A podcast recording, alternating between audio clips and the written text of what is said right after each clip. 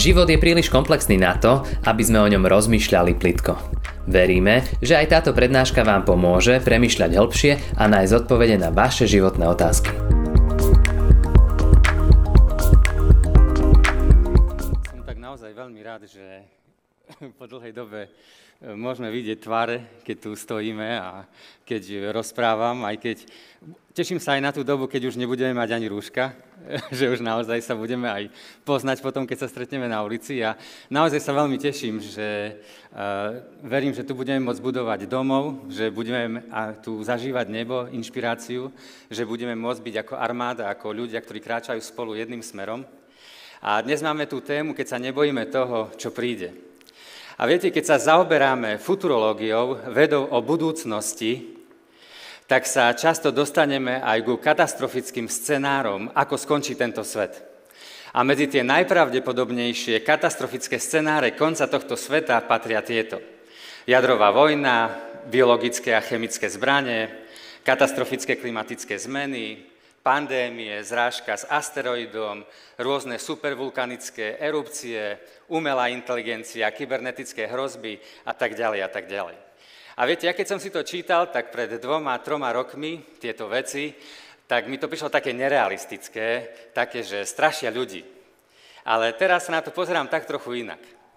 Pred dvoma, troma rokmi som si čítal rozhovor s Elonom Muskom a on hovoril o tom, že každý rozpráva o tom, že nám hrozí jadrová vojna, každý rozpráva o jadrovej hrozbe, ale on hovorí, že to, čo nám oveľa Viac hrozí je, že nám uniknú algoritmy umelej inteligencie, ktoré sú vyvíjane. A keď som si čítal ten rozhovor s ním, tak som rozmýšľal, asi má pravdu, asi naozaj každý tu rozpráva o jadrovej vojne a medzi tým nám unikne umelá inteligencia. A teraz zrazu, keď vidíme to, čo sa deje vo svete, tak rozmýšľam nad tým, že či sa vôbec dožijeme toho, že nám umelá inteligencia unikne, No, neviem, či sa toho chcem dožiť, ale viete, najradšej by som bol, keby sme sa nedožili žiadnych takých strašných vecí. Ale rozpráva sa veľa o rôznych katastrofických scenároch. A ja som sa na to pozrel, lebo o týchto veciach rozprávajú aj proroci. O týchto veciach rozprávajú aj spisy, ktoré sú zahrnuté v Novej zmluve, v Starej zmluve. Autori sa vyjadrujú o tom, rozpráva o tom jednoducho Biblia. A Biblia rozpráva o tom, používa slova, že tu bude Armagedon, koniec sveta, posledný súd, posledné zúčtovanie. A keď som sa tak na to pozrel, tak mám pre nás dve správy. Jedna správa je dobrá a jedna je zlá. Tá zlá správa, alebo tá smutná správa je, že Biblia naozaj hovorí, že koniec sveta príde. Že tu bude koniec sveta, že raz tento svet, tak ako ho poznáme, raz tento svet skončí a už nebude. A zároveň iba hlupák hovorí, že vie, ako sa to stane, lebo nikto to nevie. Ale na druhej strane, keď si čítame tie spisy a tie proroctvá, tak je zaujímavé, že vôbec nás ľudí nevedú k nejakej depresii, nevedú nás k tomu, že teraz máme byť z toho v smútku, že tento svet skončí, že tu bude posledný súd. Vôbec nehovoria, že sa máme báť. Ale celá Biblia zároveň, ako keby keď to zjednoduším, kričí, že je tu nádej že je tu cesta, že sa nemusíme toho bať, že áno, príde koniec, ale je tu nádej, je tu cesta, ktorá presahuje ten koniec. Dokonca Biblia hovorí, že prežijeme koniec sveta, že prežijeme vlastnú smrť. A dnes máme teda tú tému, keď sa nebojíme toho, čo príde, a je to súčasť tej série Život, pre ktorým nechceme utiecť, lebo život, pre ktorým nechceme utiecť, je život, ktorom sa nebojíme. Nebojíme sa veci, ktoré prídu, ale máme nádej. A tak ja dnes sa chcem rozprávať s vami a povedať vám o troch veciach. Tá prvá vec, na ktorú sa pozrieme, je, že sa pozrieme na to, že ako vyzerá nádej, alebo naznačíme si ten smer, ako vyzerá nádej, ktorá odolá strachu z toho, čo príde. Pozrieme sa tiež na jedného človeka, ktorý takú nádej mal a pozrieme sa na to, čo to s ním robilo. A tiež sa pozrieme na to, že ako takúto nádej môžeme my vlastniť, nádej, ktorá prežije aj koniec sveta tak sa poďme na to pozrieť.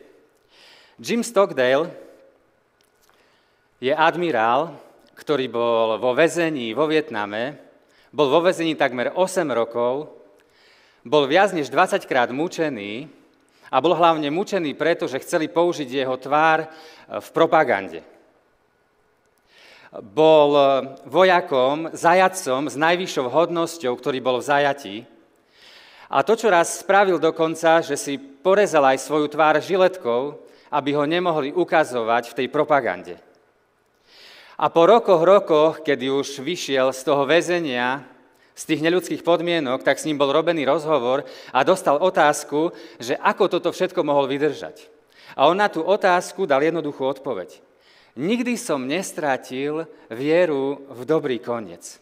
A potom povedal, nikdy som nepochyboval, citujem, nielen o tom, že sa raz von dostanem, ale že nakoniec zvíťazím a premením túto skúsenosť na rozhodujúcu udalosť môjho života. A potom dodal, a keď sa na to spätne pozerám, nemenil by som. A potom dostal otázku, že on to zvládol, ale nech povie niečo o tých, ktorí to nezvládli. A on povedal, nezvládli to optimisti. Tí, ktorí hovorili, na Vianoce nás oslobodia.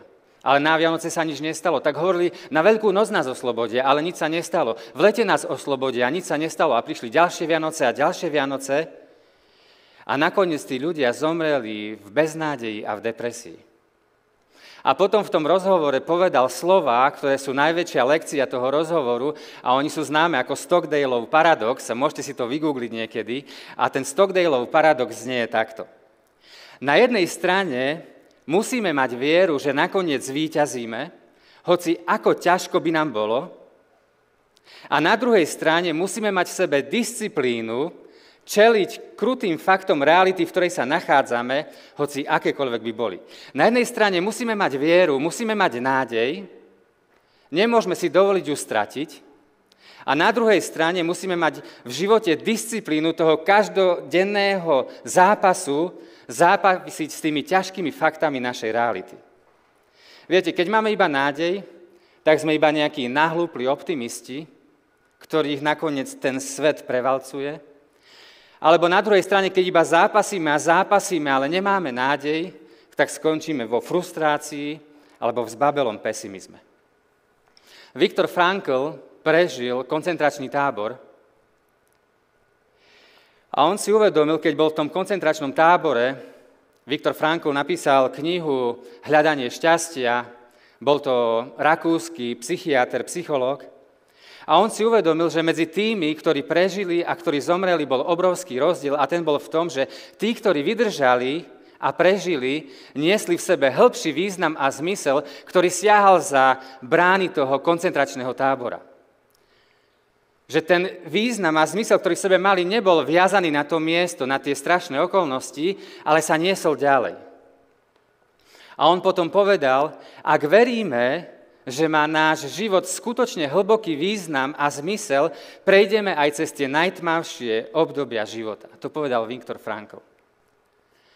Ježiš, keď sa lúčil s ľuďmi, ktorí ho nasledovali, ktorí mu dôverovali, ktorí počúvali jeho slova, ktorí sa rozhodli, že ich zoberú vážne do svojho života, keď sa lúčil so svojimi učeníkmi, tak Ježiš im povedal, na svete máte súženie, ale dúfajte, ja som premohol svet. Ja to poviem trošku inými slovami, parafrazujem to, ako keby povedal, na svete máte vojny, na svete máte trápenia, máte choroby, máte zrady, máte neúspech, máte plač, ale majte nádej, ja som premohol svet.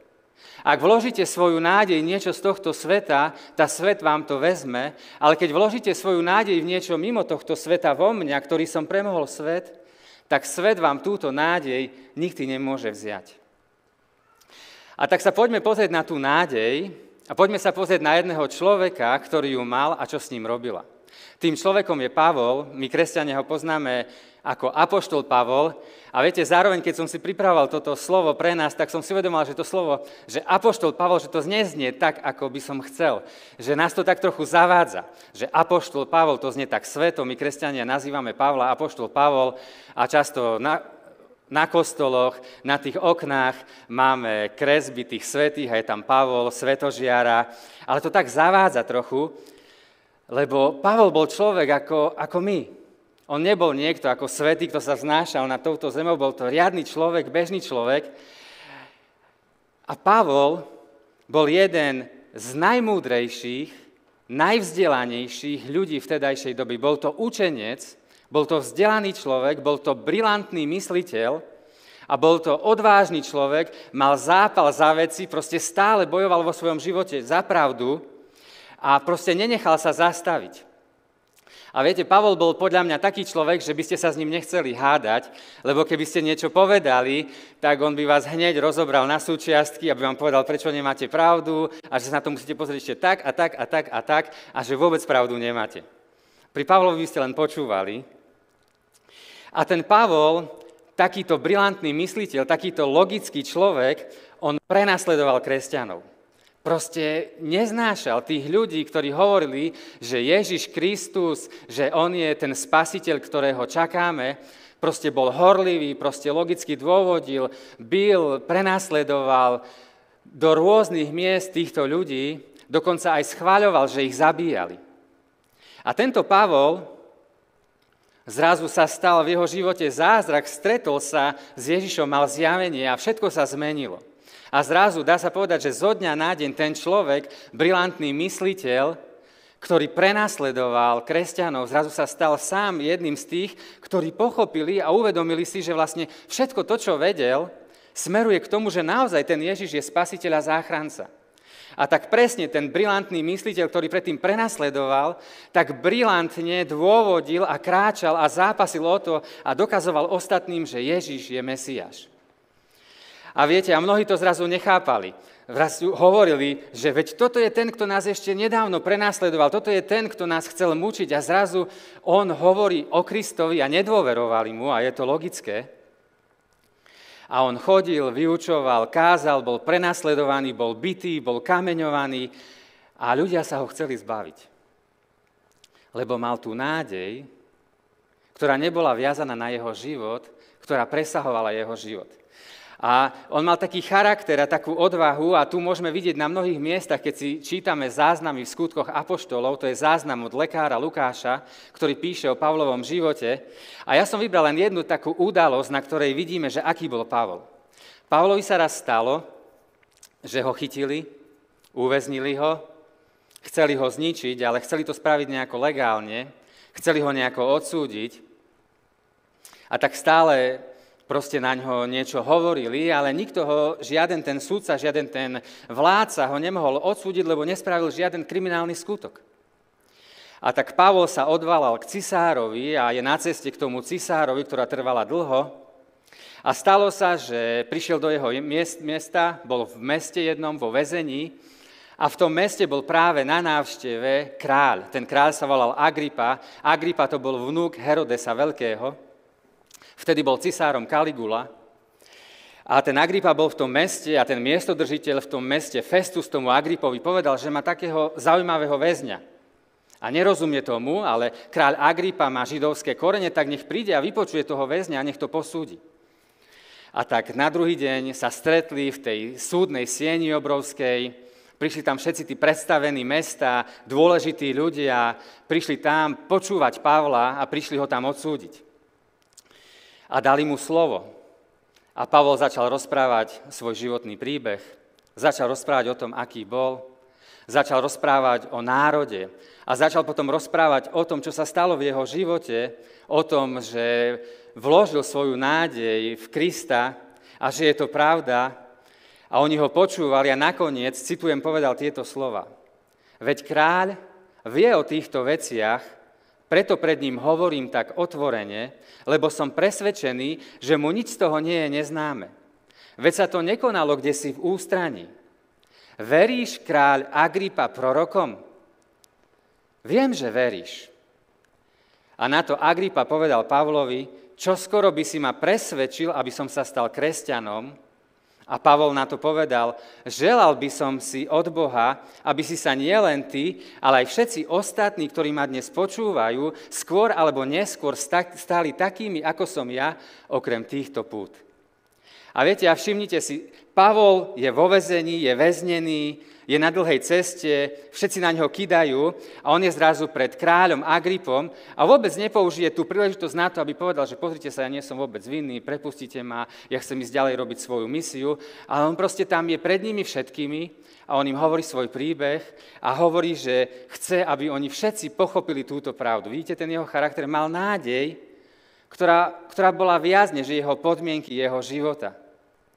Ne, neprosil o milosť, nehovoril, že prepustite ma, veď som nič zle nespravil, ale chcel, aby všetci pochopili, že je pravda to, čo robí a to, čo chodí a to, čo rozpráva.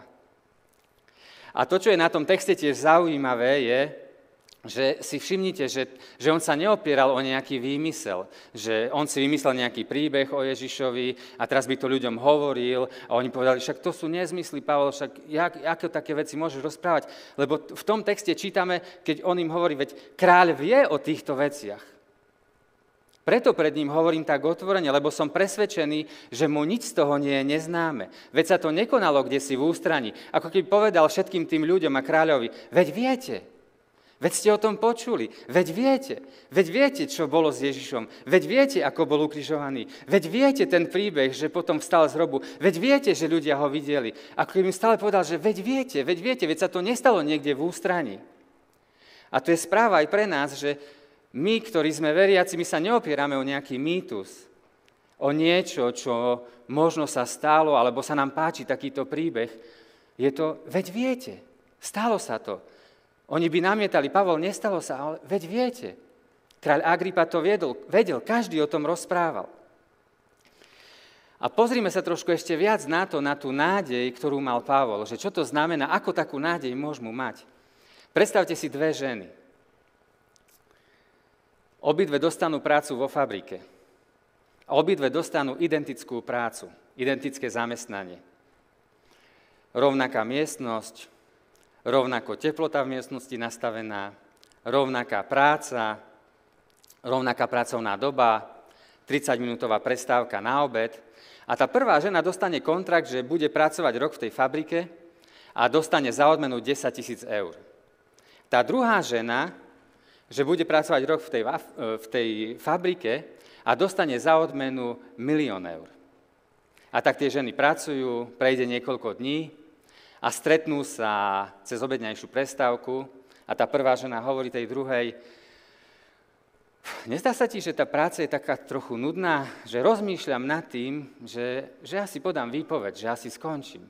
Chce sa ti tu byť? A tá druhá sa na ňu pozrie a povie, mňa, mne sa nezdá, že tá práca je nejaká nudná, mne sa zdá, že to je celkom fajn. Ja si dokonca niekedy pri tej práci aj spievam. A vidíte ten rozdiel? Rozdiel bol v tom, na čo sa tešili v tom, čo prišlo potom, v tom, akú mali nádej. Tie podmienky života také isté, ale úplne iná nádej. A Pavol povedal, usudzujem totiž, že utrpenia terajšieho času sa nedajú ani porovnať s budúcou slávou, ktorá sa má na nás zjaviť.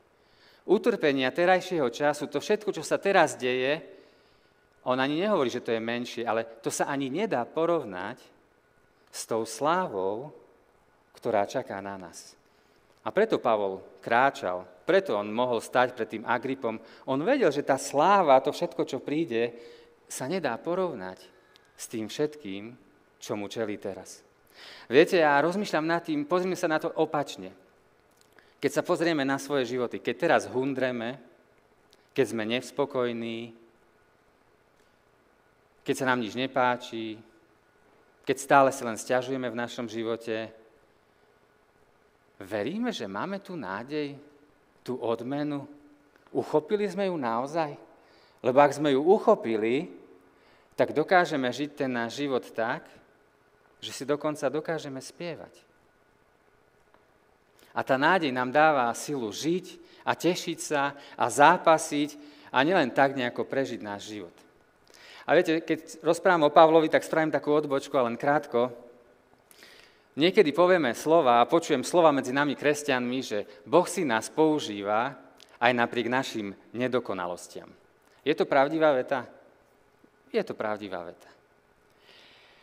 Ale vedie nás tá veta k hĺbšej duchovnosti? Alebo nás vedie k väčšej lenivosti.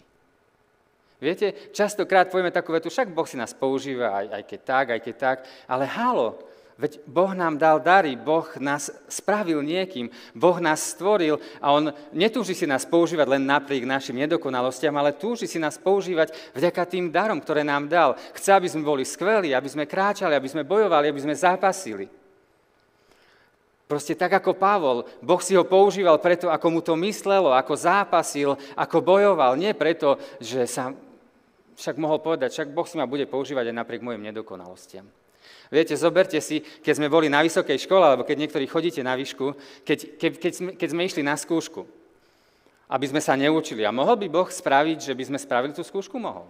Mohol by spraviť, aby sme aj druhú skúšku spravili bez učenia? Mohol. Mohol by aj tretiu? Mohol. Mohli by sme celú školu tak skončiť? Mohli. Ale na čo by sme boli? Na, na, na čo by boli Bohu ľudia, ktorí, ktorí sú leniví, ktorí nič nedokážu, ktorí, ktorí nedokážu pomôcť, ktorí nedokážu poslúžiť ostatným ľuďom? A bola taká odbočka. A tak sa poďme pozrieť na to, že ako môžeme mať tú nádej, ktorá presahuje tento svet, ktorá zvládne aj smrť, ktorá prežije aj koniec sveta. Najdiskutovanejší film roka 2021 je film Don't Look Up. Nepozeraj hore. Randall Mendy je vedec, ktorého stvárňuje Leonardo DiCaprio a Kate Dibiasky je mladá študentka, vedkynia, stvárňuje ju Jennifer Lawrence.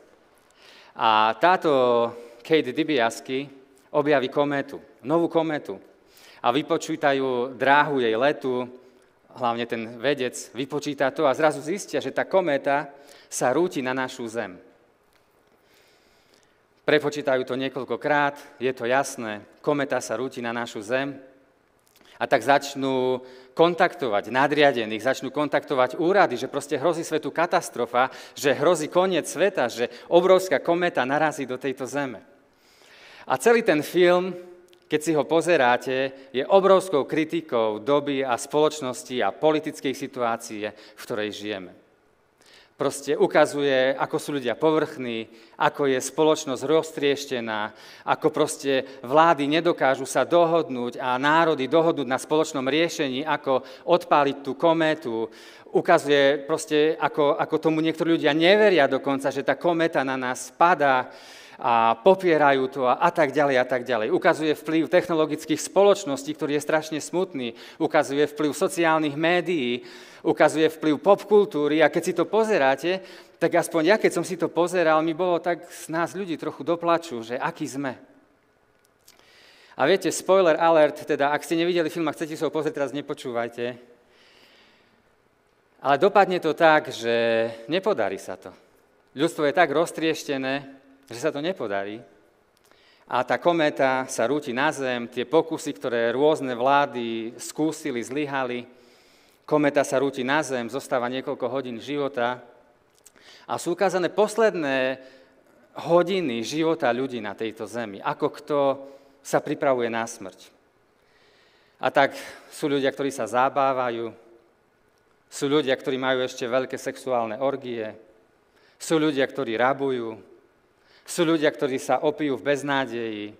Sú ľudia, ktorí strieľajú na prvé kúsky padajúcej kométy, ktorá sa rozpada v atmosfére a mňa nedostaneš. Potom medzi to sú strihané obrazy zvierat v prírode, ktoré nič netušia, krásnej našej prírody. Je tam obraz, ako sa malé dieťa kúpe vo vode a ten život mladý za chvíľu skončí. Je tam zobrazený hmyz, veľryby a potom je veľká tlaková vlna ktorá ide zemou. A pomedzi to celé je zobrazený ten vedec s jeho rodinou, aj tá mladá vedkynia s nimi, aj s jej frajerom a ďalší, tá rodina a ich posledné chvíle na zemi. A tie ich posledné chvíle sú zobrazené ako najdôstojnejšie chvíle ľudí, posledné chvíle na tejto zemi. Lebo tí ľudia majú spolu poslednú večeru, sedujú za veľkým stolom, a povedia si, že povedzte, aby každý povedal, za čo je vďačný. A tak si navzájom rozprávajú o tom, za čo je každý vďačný, pomedzi tu, to sú strihané tie obrazy, čo sa deje. A keď si dopovedia, za čo je každý vďačný, tak ten eh, Mandy, profesor, povie, na všetkých sa pozrie a povie, no nie sme my v tejto rodine náboženskí ľudia, ale tak môžeme teraz povedať amen. A pozera sa na svoju ženu a ona sa tak na ňo začudovanie neisto pozrie, že amen, že to len tak povieme amen, proste nevie, čo má robiť. A zrazu sa ozve ten frajer tej mladej vedkine a povie, že on to spraví. Je to mladý chalán, ktorý niekedy opustil církev, žije si svojim životom povedal, že ja to spravím. A tak dvihne tak ruky, skloní svoju tvár, oni sa na seba pozrú a všetci sa tak chytia dookola za ruky, sklonia svoju tvár. A viete, nie je to kresťanský film. Je to hollywoodský film, nie je to žiaden kresťanský film, ale ten chalán tam na konci povie krásnu modlitbu a ja vám ju teraz prečítam. Ako majú tak zatvorené oči a sa držia za ruky, on hovorí, najdrahší Otec, všemohúci Stvoriteľ, prosíme o Tvoju milosť aj napriek našej píche, o Tvoje odpustenie aj napriek našim pochybnostiam a najviac zo všetkého, Pane, prosíme o Tvoju lásku, ktorá nás prenesie ťažkými časmi. Daj nech čelíme všetkému, čo príde, s odvahou a otvoreným srdcom. Amen. A viete, to je, pre mňa to bol jeden z najkrajších momentov toho filmu, ale poviem, ako som povedal, nie je to kresťanský film, potom všetko je len zmetené, je koniec. A viete, ak nie je Boh, hoci ako krásne by sme čelili smrti, hoci ako krásnu modlitbu by sme sa na konci svojho života modlili, hoci ako krásne by sme žili, tak to nemá veľký význam lebo nič potom nie je. Ak nie je Boh, tak potom, keď príde koniec nášho života, alebo koniec tohto sveta, tak môžeme žiť buď len v pesimizme a všetko na tomto svete robiť zo strachu, že o to prídeme, že strácame svoj život, alebo môžeme žiť v nejakom naivnom optimizme, že proste nič nemá zmysel, je tu ničota, ale tak sa usmievajme, lebo nič nemá zmysel, proste v nejakom usmievajúcom sa nihilizme a tiež strácame život. Ale ak Boh je, a kresťanstvo hovorí, že je, tak záleží na tom, ako žijeme. Záleží na tom, ako čelíme smrti. Záleží na tom, či máme nádej. Záleží na tom, či kráčame k cieľu a dokonca si pritom môžeme aj spievať. Nemusíme sa báť. Zhrnutie. Život je ťažký, život skončí, ale je tu nádej. Ježiš povedal, na svete máte súženie, ale dúfajte, ja som premohol svet. A Pavol mal nádej a na Pavlovi vidíme, že tá nádej viedla k odvahe. Že to nie je nádej, ktorá je iba nádejou, ale vtedy máme odvahu, vtedy kráčame. A Pavol povedal, usudzujem totiž, že utrpenia terajšieho času sa ani nedajú porovnať s budúcou slávou, ktorá sa má pri nás zjaviť. A viete, ak nie je Boh, tak môžeme žiť buď iba v pesimizme a strachu, alebo v nejakom naivnom optimizme a ničote, ale ak Boh nad nami je, tak môžeme kráčať v nádeji a v odvahe a môžeme si pritom spievať.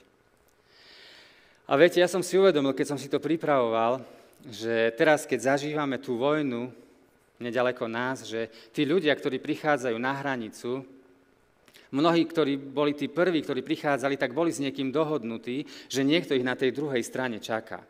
A mali tú nádej, že keď tam prídu, že niekto ich čaká. A potom tá ďalšia vlna ľudí, ktorí prichádzajú, mnohí už nie sú s nikým dohodnutí, ale stále majú v sebe nádej, že keď prekročia tú hranicu, niekto tam bude a budú ich tam čakať ľudia s dobrým srdcom a ujmu sa ich. A ich nádej nie je zbytočná, lebo sú tam ľudia, ktorí majú dobré srdce a sa ich ujímajú. Majú tú nádej. A viete, a tak ako je na mieste pripravovať sa na to, čo príde, kým sme teraz tu, a keď máme tú tému, že keď sa nebojíme toho, čo príde, iba hlupák sa nepripravuje na to, čo príde. možno bude zdražovanie, možno budú rôzne veci okolo nás a musíme sa na to pripraviť. Na to všetko, čo sa bude diať tu teraz. Ale musíme sa pripraviť aj na to nemateriálne, čo sa bude diať. A musíme byť pripravení aj na to, že raz prídeme, každý jeden z nás, na hranicu smrti a že raz ju prekročíme a potrebujeme mať nádej, že nás tam čaká niekto s veľkým srdcom a nás príjme. A ja takú nádej mám. Viete, a tá najlepšia príprava na to, že na tú hranicu prídeme, tá najlepšia príprava je pokora smerom k Bohu. A prvým krokom k pokore je modlitba. A viete, tá modlitba, ktorú som dneska citoval, je z hollywoodského filmu. Môžeme sa modliť modlitbu z hollywoodského filmu? Môžeme.